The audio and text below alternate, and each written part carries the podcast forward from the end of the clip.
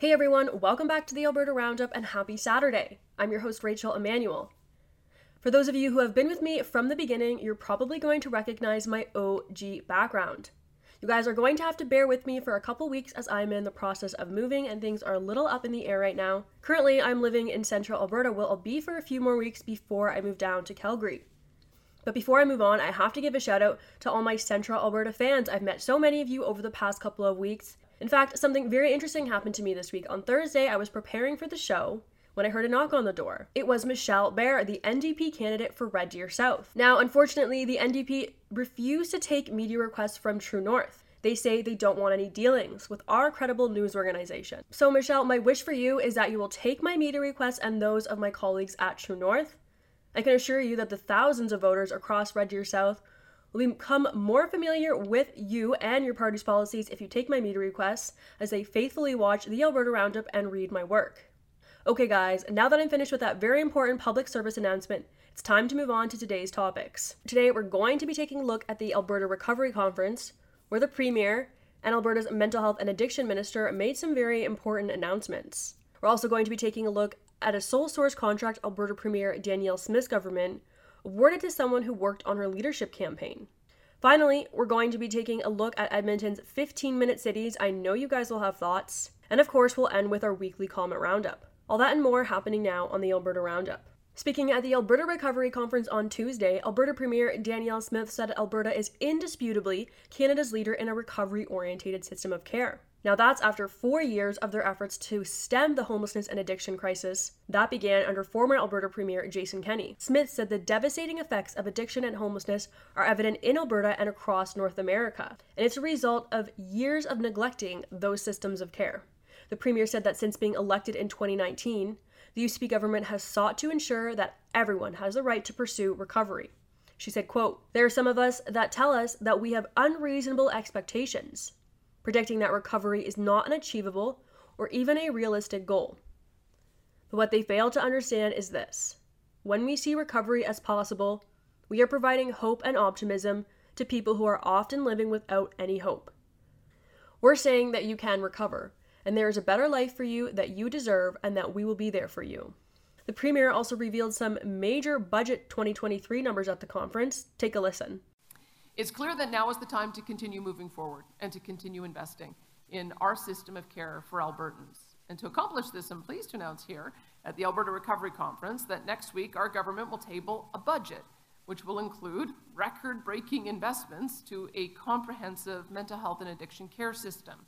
In 2019, when we came to office, the mental health and addiction specific budget was only about $87 million a year. Next year alone, if passed, budget 2023 will provide $275 million in funding for the Ministry of Mental Health and Addiction. Speaking at the conference the following day, Alberta Mental Health and Addiction Minister Nicholas Milliken revealed the new members on the government's Recovery Expert Advisory Panel. Those experts will advise the government on its recovery oriented system of care. The minister said the province needs to surround itself with the best possible advice. Here's what that sounded like. The Alberta model that we're building is anchored in research and the best practices from around the world. And we will continue to listen to experts in recovery as we build the recovery oriented systems of care across Alberta. That is why I'm very pleased to announce today that we have brought together a group of world class experts to serve as the Recovery Expert Advisory Panel to the Ministry of Mental Health and Addiction. The panel is made up of 16 experts from diverse fields who will provide ongoing advice on research and innovation policy and standards development, as well as evaluation and outcomes reporting. These folks are some of the most accomplished and well respected leaders, researchers, and practitioners from the fields of academia, addiction medicine, indigenous health, justice systems, and trauma informed care.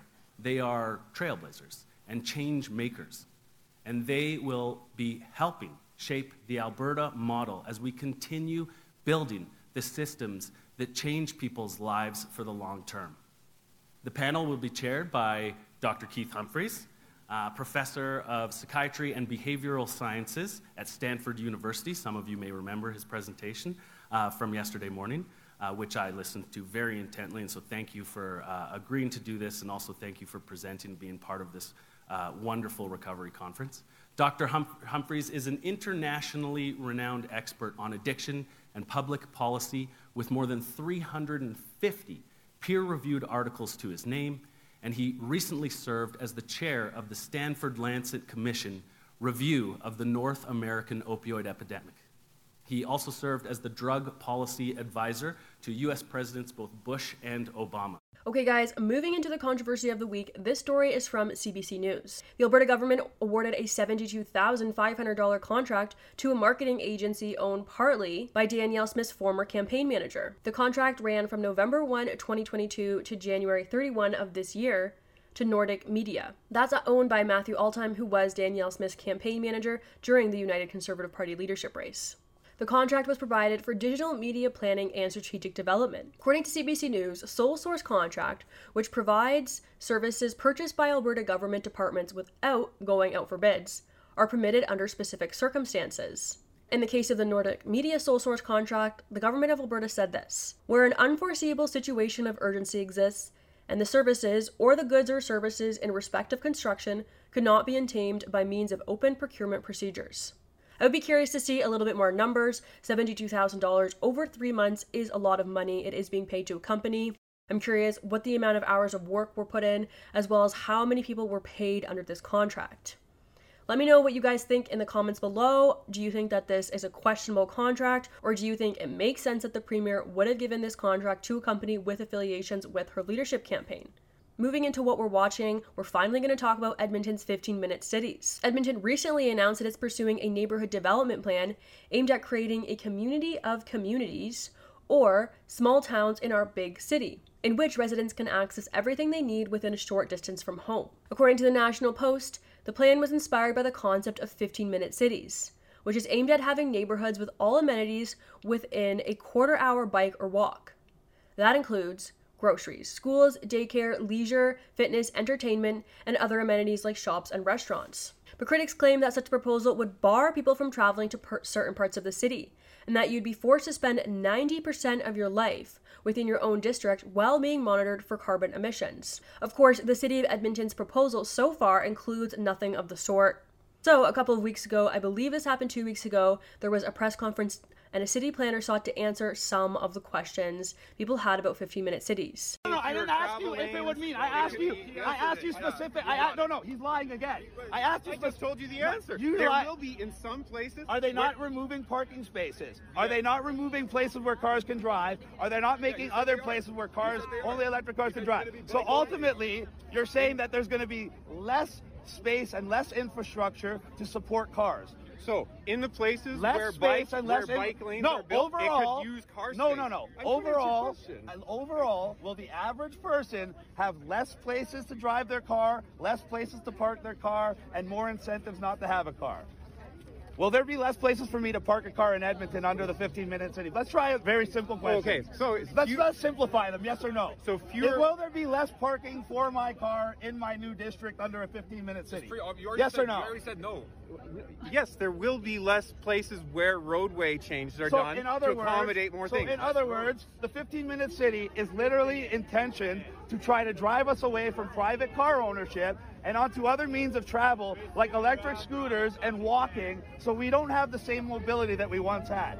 I don't know about you, but when I was 16 years old, the most important thing in my life was getting my license because a car meant freedom, not just to me, to everybody else around. And now you guys want us to go along with a plan where we know the intention is to make that dream that the average 16 year old had not a reality anymore. We want you want us to live in a world where the average 16 year old gets used to living in the same square blocks for 90% of their life. You want to make us live in a world where the average 16 year old needs to watch what they eat at the grocery store. We're sort of seeing misfire in communication where each individual has their own idea of what the plan is and they're not communicating with each other about what the other person thinks the plan is. A couple days after that happened, Edmonton City Councilor Andrew Knack went on Ryan Jespersen's podcast. It's called Real Talk with Ryan Jesperson, and he responded to some of the criticism that was leveled at that press conference. I'm going to play his remarks for you now. you know, I I was surprised when it first started coming up. You know, pretty much at the beginning of this month. It's only I've really only been starting to hear about it in the last four weeks.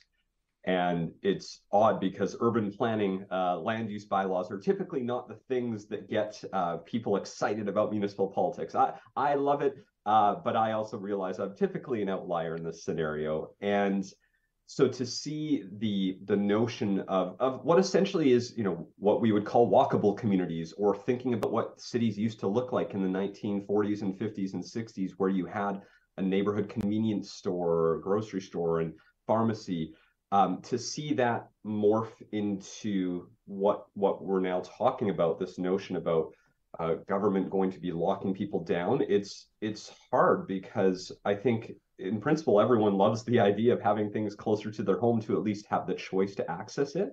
And yet now it's become something really nefarious in some people's minds. Now, I've spent a lot of time living in downtown cities. I would have to say one of the things I love most about it is not having to have a vehicle. I love being able to just walk across the street to get a bite to eat and walk down the street a couple blocks to get groceries. But of course, we have to consider the criticism as well. There is many people who no longer believe that anything the government does is in their best interest, and a lot of people have lost faith in their government following the COVID-19 pandemic. So this is my question of the day for you guys. What do you think about 15-minute cities? Do you see the appeal? Do you think it's misguided? Or do you think it's a bad plan from the city that's secretly intended to keep people locked within a short radius from their home? Let me know what you guys think, and I'll read your comments next week. Okay, guys, moving into my daily comment roundup now. User Claude Quinton said the decision to enact the Emergency Act was wrong, and the ruling that it was legal has put Canada in an unusual position. Big businesses will be concerned that if they publish a policy that the government disagrees with, the government could freeze their assets and their bank accounts just as happened in Cuba. And finally, one last comment here. User Hillquest Dual Support says, I watched the live release of your doc and appreciated that you chose to interview varying views. Nicely done. After one year, and now that most of the truths have come out, I still don't believe it was necessary to invoke the Emergencies Act. Although three weeks of the Freedom Convoy, the protesters made their point and something needed to be done to end it. The protest would never have got to that point if Justin Trudeau would have talked to them, and it would have ended with an entirely different outcome. I really agree with some of the comments here. I don't think the Prime Minister did himself any favors by his inflammatory remarks calling protesters and supporters of the convoy you know, a fringe minority with radical views. It only took the Prime Minister one year to admit that those remarks were a mistake, following the Commission's report, which did in many ways kind of eviscerate the Prime Minister's actions during the Freedom Convoy. Okay, guys, that's all I have for you today. A friendly reminder that you can still watch my documentary, The Freedom Occupation, online at freedomoccupation.ca. And if you want to support our work, you can absolutely do that on that website. And of course, you can also go to donate.tnc.news. Thanks so much for tuning in. I hope that you guys have a great rest of your weekend and God bless.